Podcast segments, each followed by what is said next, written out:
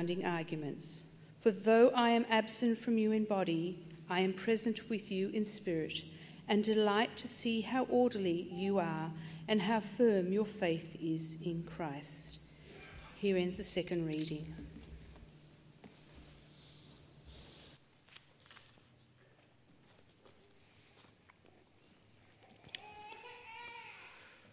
Thank you, Gira, for reading that passage of Scripture for us this morning. Let's come to God in prayer. Let's pray.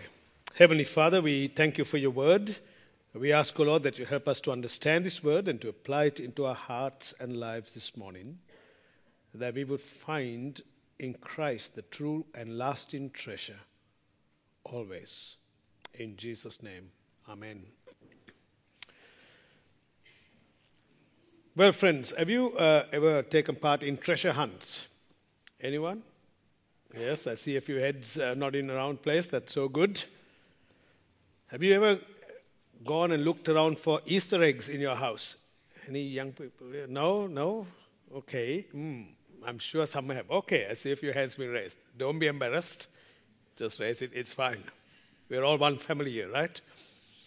All right. When our kids were small, we used to hide Easter eggs around the house, and they were let loose, so to speak, to find their treasure, Easter eggs, chocolate Easter eggs. It was fun for them and exciting for us to watch them. Well, now we don't have treasure hunts for Easter eggs in our house anymore. I can't imagine seeing Sean and Jessica running around the house looking for Easter eggs. Yeah, that'll be really funny indeed. But to this very day, on Easter Sunday morning, we have breakfast together. Usually bread is baked, and we sit around the table.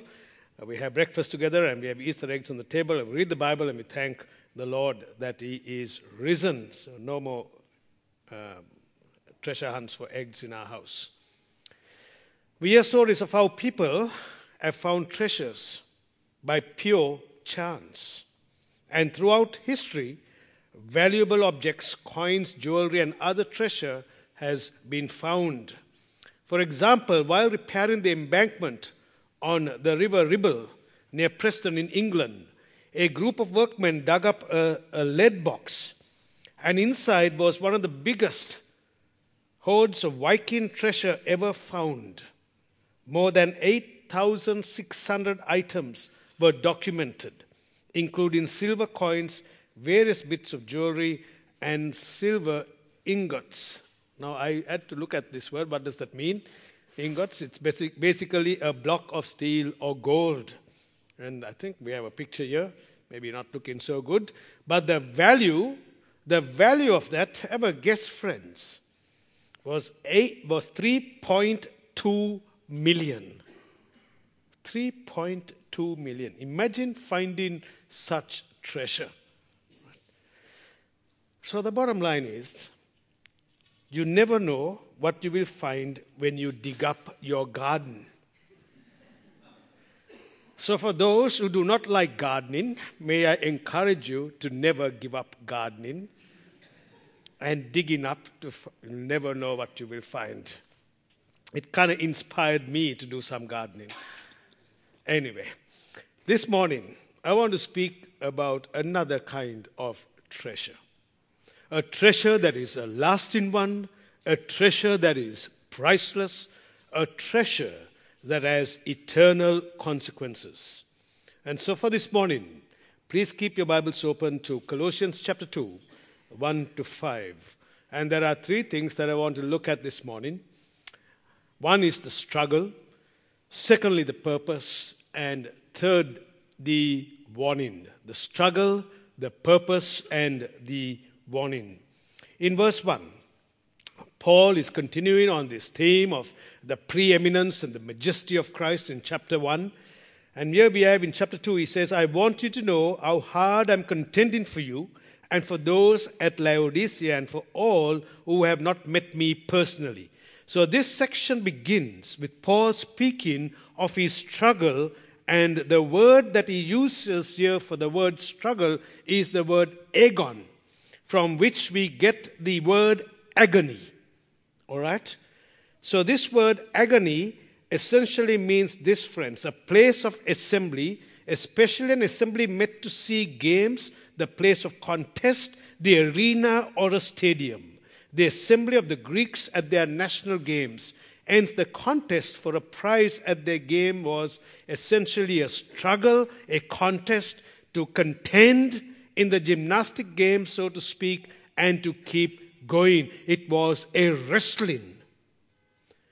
And so this word was derived from the place where the Greeks met for their Olympic Games, where they agonized in their sport. And so applied to this context, it means that the Apostle Paul has been agonizing or wrestling or struggling with everything he had for the Colossians and for the church at Laodicea as well. Now we must remember, friends, this morning that Paul had not met the people in this church at Colossae, but he agonized for them. In fact, in 1 Timothy chapter 6, we see the similar word being used, a struggle that Paul goes through. And in his struggling, Paul is doing so with all his energy. In chapter 129, the energy that he needs for ministry, the energy that he needs to keep on going, the energy that he needs to be focused on the gospel. And so spiritually now Paul is with them. Have a look in, we see that in verse 5, isn't it? His heart was with them. Now, where did this agony, in fact, take place? Where did this agony take place? You see, Paul was in prison. And pray for us too. Chapter 4, verse 3. And pray for us too, that God may open a door for our message, so that we may proclaim the mystery of Christ, for which I am in chains. Paul is not sitting in some five-star luxury room somewhere and he's saying, brothers and sisters, even though I haven't met you, I'm just agonizing for you. No. He's there in chains. He's in prison. He's in some smelly dungeon somewhere. And he's there and he's agonizing and he's wrestling and he's struggling for this church. The question is, what does this agony or struggle involve? You see, he must have longed to be in Colossae and refute all the heresy in the church. Well, I think his agony or striving could also include a wrestling for them in prayer. He says Epaphras was a man of prayer, and I'm sure that Paul was agonizing for them. He was wrestling for them in prayer. For example, in Romans chapter 15, verse 30, we read this. I urge you, brothers and sisters, by our Lord Jesus Christ and by the love of the Spirit, to join me in my, struggle, in my wrestling, by praying to God for me. I think, friends, that the greatest struggle for us could be our personal prayer life. Don't you think so? Do we spend 5 minutes a day in prayer? When I say we, I'm including myself. When I was writing this text down, I was asking myself, how is my prayer life? Do I spend an hour before God in prayer? How is my prayer life? Do I actually wrestle with God? Do I actually agonize before Him? Do I wrestle with the things that I need to be praying for in His church? You see, prayer is not just for the local church. It's for our own lives individually. But it is also prayer that encompasses the global church of the Lord Jesus Christ, is it not? And so Paul is wrestling him, he's praying for a people that he has never met. And so what about for us, my dear friends, in our own prayer life? How much we can be involved in praying for churches and for Christians that we have never, ever met. May I encourage us to pray for the suffering church in the world. Many of us received the Barnabas magazine. Do you get it? You probably get it on your emails, right? You hear of stories. We think of the situation in Indonesia. Some of our Indonesian brothers and sisters, I received texts from them last week when the bombings went off, and we prayed for them.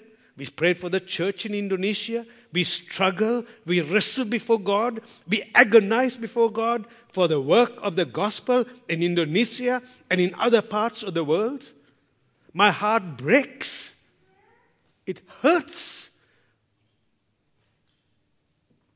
when I hear stories of the persecuted church of the Lord Jesus Christ. And we wrestle before God in agony, praying for a people that we have never met. And Paul is saying, I'm agonizing, I'm struggling, I am praying for you. Be encouraged in this. And not just for you, but also for Laodicea in the Lycus Valley. And what was the purpose of all of this praying for? Have a look at verses 2 and 3, please. He prays, he's struggling, he's agonizing. Why? That their hearts may be encouraged, be knit together in love, to reach all the riches of full assurance of understanding and the knowledge of God's mystery, which is Christ. I mean, that's a power-packed statement there, right? Let's dig it up, friends. Let's dig up the passage this morning. All right? He is praying that their hearts may be encouraged. The word there is the word like walking alongside, right? Alongside of a journey, as it were. An encouragement in the heart. You see, the heart is the core of our being. The heart is, as one writer put it, the fulcrum of feeling and faith, as well as the mainspring of words and actions. It is out of the heart that comes the abundance of words and action and life. Our words reveal what's in the heart. It reveals a person's attitude, does it not? And boy, how we need to watch our hearts and guard our hearts and watch what goes on inside the deep recesses of our hearts. I bet you, friends, all of us here this morning have the deep things deep down in our hearts, don't we? Things that we cannot even bring to share with others. And yet God knows it. And Paul is saying, I want you to be encouraged in the heart. You see, the Bible tells us that one of the main reasons why Christians should gather together is to encourage one another. Hebrews chapter 10, 24 and 25. Have a look at that. And let us consider how to stir up one another to love and good deeds, not neglecting to meet together as is the habit of some, but encouraging one another. Why? And all the more as you see the day drawing near. So God calls us to encourage one another. And this is the text that tells us to meet together.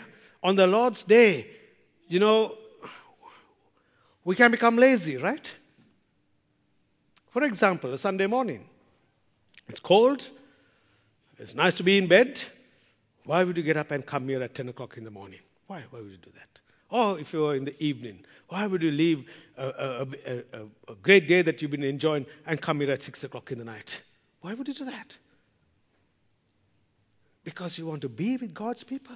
You want to worship our God and encourage each other, speaking a word of encouragement. And what a thing it does to our hearts when we receive encouragement. Yes? Say, for example, you go to work tomorrow morning. Mondayitis. I don't have the problem of Monday because Monday is my day off. Sometimes it's an off day. No, it's a day off. All right? John doesn't have that problem either.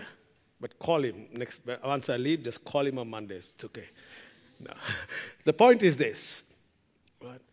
You go to work tomorrow morning, and your boss says to you, 10 o'clock in the morning, morning tea, well done. I want to just thank you for the work that you've done today. You've done a good job. How would you feel? Now, when we encourage each other, it doesn't mean that we can't admonish people as well, all right? But generally speaking, if you've got somebody who's always critical, always looking for that little thing to bite out your ear, as it were. Would you go close to that person? No. But an encouraging word, encourages us, does it not? It encourages pastors in ministry. It encourages your leaders. It encourages you as a parent, as a young person, as a single person, as a married person, as an older person. The word to encourage. And God calls us to encourage one another. And we should be spiritual cheerleaders for one another. When I used to go and watch our kids play sport, I used to get pretty fired up with cheering, and it was kind of embarrassing to them. You can ask them. Very embarrassing. I still go on Monday nights for basketball, and I walk up and down. This is actually Peter is there. Peter Fenton, where are you? Peter sometimes controls me. You know, he's there with me as well, and I'm walking up and down on the side of the court, saying, "Come on, come on, come on, guys!" And sometimes the referees must think, who is this guy here walking up and down? Come on, you can do it. Hit that goal. Just jump on the guy. No, I wouldn't say that. Embarrassing, but I want to be a cheerleader. I want to encourage the team. I want to see the Sarah Hills basketball team score the goals and play well. So to encourage someone is an act of inspiring others with renewed zeal. And when we encourage others, we spur them up and spur them on, and we affirm them and we strengthen them and we encourage them in the walk in Christ. And what a blessing that is. How about you this morning? When is the last time you spoke a word of encouragement to a brother or sister in Christ? Eh? When is the last time you did that, friend? Oh, when I say you, I'm talking about myself as well. When is the last time we encouraged one another in ministry? See, what type of attitude do we have? A critical attitude. You can find 155 faults in this church if you go looking for them. All right? You probably find 5,000 faults in me if you go looking for it. But what about encouragement? Right? A word of encouragement goes a long way because God says it. God's word calls us to encourage. And to be encouraged in the heart is to know what Christ has done for us. And the fact is that we need it. We need encouragement to pick up the pieces in life and move forward with determination in spite of all the challenges and obstacles we face in life. And God's plan is that much of our encouragement comes from other Christians who speak the word of God into our lives and who are praying for us. You know, I've received text messages and so many messages from congregation members like you. It breaks our heart sometimes when we get those text messages. It encourages me with the visits that I've done where people have said to me, Chris, let me pray for you. Let me pray for you and Rose in this new ministry. And I come back thinking, wow, I went to read the scriptures and pray with them, and they are praying for us. I come back like, I'm bopping away spiritually. That is God's encouragement for us. That is God's encouragement for us as God's people as we share the word, as we encourage each other in the heart. And then he says to be united in love. You see, this word means to join together. It's the word that means to be knit together. Right? It means to be put together in affection. And united, held together, union with Christ and His church. You see, the church is a place where all different kinds of people can be united in love by Christ. Without Christ, we can fight with each other, can't we? What is the glue that keeps us together as a church? With all our personalities, idiosyncrasies, all our ups and downs, all our weirdness, what keeps us together? It's the Spirit of God, the Spirit of love that binds our hearts together. You can't manufacture that. That doesn't work. You can try to do it, but real love is coming from the heart. Real love comes from the Spirit of God. The fruit of the Spirit is... What is the fruit of the Spirit? Love. So Paul desires an encouragement, the believers' hearts, and also desires that they be united in love. And there is nothing worse than a loveless church. To be united in love is to be encouraged in heart. And then there is the full assurance of understanding. Look at the text here. To reach all the riches of full assurance of understanding and the knowledge of God's mystery, which is Christ. Full assurance of understanding. There is a full conviction of the truth. It is a full and firm assurance to know that we are His, that we belong to Him because He has saved you. It is a conviction of that truth to reach the riches of full assurance. You know, one of the hymns that we sing in this church is Blessed Assurance. Jesus is mine. Oh, what a foretaste of glory divine. Blessed assurance. Do you have that assurance this morning? Are you full and firm with that assurance? Are you understanding of the work of Christ that gives us that assurance, that unconditional assurance that you are His, that you encourage in heart, united in love, and full assurance of understanding of what? That's the question. Look at the text here. And the knowledge of God's mystery, which is Christ. It's tied to Jesus. It's connected to Christ. And this mystery is Christ, and it is knowing Christ. And the question is, why? Why know Christ? And look at the text here. In whom are hidden all the treasures of wisdom and knowledge. What a blessing, friends. The place which good and precious things, the treasure. Think about treasure. It's a place where good and precious things are collected and laid up in a casket or perhaps in a treasure box. And Paul is saying, in Jesus, all the treasures of wisdom and knowledge and understanding are hidden. Come to Him and discover for yourself these treasures. And when you know Jesus, you will find this wisdom and knowledge. Wisdom, as we know, is the application of knowledge. Look at the Proverbs and Ecclesiastes and so forth. But in this context, the knowledge here is of knowing who God is, His love and mercy, His grace, kindness shown in Jesus. This is the knowledge of Him. And the Colossians and the Colossian Christians don't need to seek mystical knowledge, as was going on in this church, a false teaching, a heresy here, as promoted by the false teachers, but they can find it in Christ. The book of Proverbs tells us this, isn't it? Proverbs 2, 6 to 7a. For the Lord gives wisdom. From His mouth come knowledge and understanding. He holds success in store for the upright. He's a shield to those whose walk is blameless. The Lord gives. And what a blessing that is. Yes, certainly wisdom is needed, by the way, for the way we live and make decisions in our lives. However, in the context here, in the wisdom here, in Christ, we have a wisdom that no other wisdom can accomplish, where He alone brings us to God and reconciles us with the living God. And so Paul says that in Jesus are hidden all the treasures of wisdom and knowledge. And let us ask ourselves this question this morning. How precious is Jesus to us today? How precious is He to you? Is He your complete treasure? Well, I'll give you an illustration. Yesterday afternoon, I went out to a place to make inquiries about something that I was interested in buying. I met this young salesman. And I got talking with him. And in the course of the conversation, he mentioned Adam and Eve. Oh, I thought, that's interesting. Well, I thought, I'm not going to let this pass by.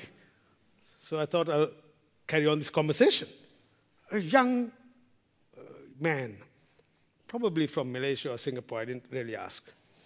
And then I asked him, where did you hear this story about Adam and Eve? This is right in the middle of the place I was in. Well, he said, I read it in the Bible. So I said to him, oh, so you know the Bible? He said, yes, man, I know the Bible. He said, oh, and then the conversation moved on very quickly. Moved on to faith. And then he told me that he was a Christian. And he told me two things. He asked me two things. So do you preach? I said, boy, I'm thinking, like, has this guy been at Surrey Hills at any time? Has he seen me on the pulpit? I said, I asked him, why do you ask? And then he said, I asked him, do you preach? And he said, yes, I preach. So this is becoming more interesting by the moment. And so I said, what do you preach? I said, I tell my friends, I tell everybody about Jesus. Do you? And I said, yes, I do. And the next thing he told me was this. You would not believe this, friends. I'm preparing I had this sermon all in my head, right? I've already done, printed it out, everything. Anyway, he's saying to me, you know the things we sell here, Chris? This guy's name is Anthony. He said, the things we sell here are just earthly treasures. These things will pass by. These things are, you spend money, it just come and it goes. It's nowhere in comparison to knowing Jesus, who is the ultimate treasure. I'm thinking, has this guy seen my sermon notes? What is going on? Has he got into my computer system somehow? Right? Scary stuff going on here. Whew. And so we got talking about treasure. And I didn't end up buying anything either. We both left, and I got his card. You know, we'll be in touch with this young man. What an encounter with a young Christian man in his workplace, in the course of the conversation. Didn't push it, but talked about Christ. And I came home really encouraged. It really, really encouraged me. Ah, boy, oh boy. It warmed my heart to hear this young sales consultant talk about Christ as his treasure. You see, friends, in Jesus, all the treasure of wisdom and knowledge and understanding is stored and found. And when you trust Jesus, the mystery is revealed in Christ, and you get to know God the Creator through his Son Jesus. And Paul says, here is true knowledge. Here is the life-changing mystery of God. It's summarized essentially in 7 words in the previous chapter. Christ in you, the hope of glory. Christ in you, the hope of glory. That is the treasure, friends. It is not the knowledge of human philosophy. In Jesus, we have access into the very presence of God. In Jesus, we have complete forgiveness of our sins. In Jesus, we have abundant life. In Jesus, we have eternal life. And in Jesus, we are reconciled to God. The testimonies we heard, how God had worked in their lives this morning, all the way in Malaysia, from a Hindu background, bringing faith and changing people's lives. That is the treasure, isn't it, of knowing Christ. Is Jesus, friends, we have these riches. All the treasure is found in him. And then we keep moving to the warning that we have here in verses 4 and 5. I say this in order that no one may delude you with plausible arguments. For though I am absent in body, yet I am with you in spirit, rejoicing to see your good order and the firmness of your faith in Christ. What a statement from a pastor. What a statement from someone who has never met this church. And he gives them a warning. And the warning is this, friends. You see, the Colossian church was confronted with a form of mysticism. It's a form of syncretistic ideas that was going on. Some weird stuff was being pushed by teachers. And that is why, friends, may I say this to you. We take great care in the people we admit to our congregation. The session has a responsibility to guard and protect. We heard that last week, right? What is the primary task of the shepherds of the congregation? To shepherd the people, first and foremost, to protect the sheep. How do you protect the sheep? You need to know who comes into the sheep pen, right? And so we run classes, for example. Sometimes I think, well, why do all these classes? I mean, I can stay at home and just relax. But we put time and energy, and John will put time and energy into the Christianity Explored classes. We do the Profession of Faith classes, because in the class we pick up signals. We pick up where people's thought patterns are. We pick up where they are in terms of their understanding of the Trinity, where they understand the Word of God. What's their concept of Jesus Christ? What's their concept of sin? Do they understand who Christ is? And we admit people only when we know for certain where they stand with the Word of God and with Christ. These false teachers have come in with persuasive arguments. The word there is that they were great communicators. They would be able to communicate well and convince the people what is wrong is right. And don't we have great preachers like that? They are great communicators. But when you analyze the message, do you see, do you hear about Jesus? Do you hear about the sin? Do you hear about the sacrifice of Christ? Do you hear that you need to repent of your sin and trust in Jesus alone? Do you hear these things? Or do you come out and say, wow, that was really nice. That was really nice. You go for a funeral service and the guy gets up there and says some nice flowery words and we come out and say, that wasn't that nice. And I'm thinking, really? You know, fluffy words, great words, communication. Where's the scripture? Where's the word? Where's Christ? Missing. So, friends, Paul says here, beware. Be a Berean. You know what the Bereans were? Right? Acts chapter 17. I won't go into that this morning.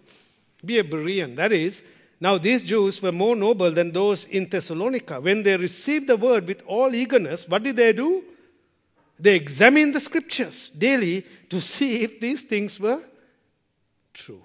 So when your pastor is preaching, and whoever mounts this pulpit after I leave this place, or even now, you better measure the word of God and see what these guys are saying is measuring with the word. And then let's close this, wrap it up this morning. I rejoice. Two things, he says. I rejoice here for two things. The words, the Greek words that are used here, gives us a military understanding of order and of firmness. Put together, these words tell us that this church was standing strong in Christ. They're anchored in Jesus in spite of what was going on there.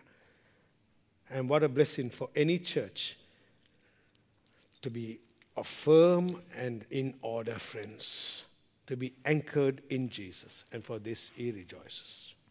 So, may we also this morning treasure Christ. Come to him if you have not already done so. And to those who are Christians here this morning, let us keep on coming to Christ and find in him continuous treasure. Because indeed, he is our ultimate treasure. We come into this world with nothing, and we can take nothing out of this world. But only the treasure of Christ and knowing him gives us ultimate satisfaction and joy and peace and strength and grace and hope and comfort and abundant life and ultimately eternal life. And what a blessing that is. Amen. Let's pray. Heavenly Father, we thank you that in Christ we have lasting treasures, will never fade away. We thank you for what Christ has done for your people, Christ has done for us this morning. And we pray that we will continue, Lord, to be those who would encourage each other, be united in our love, will have full assurance and confidence and conviction of our faith in Christ, and the knowledge of Jesus in knowing God, that we will comprehend the wisdom that we have in Christ and live wisely for Jesus. Trust in him, because in him alone is every treasure. In Jesus' name, amen. Well, friends, we are going to close.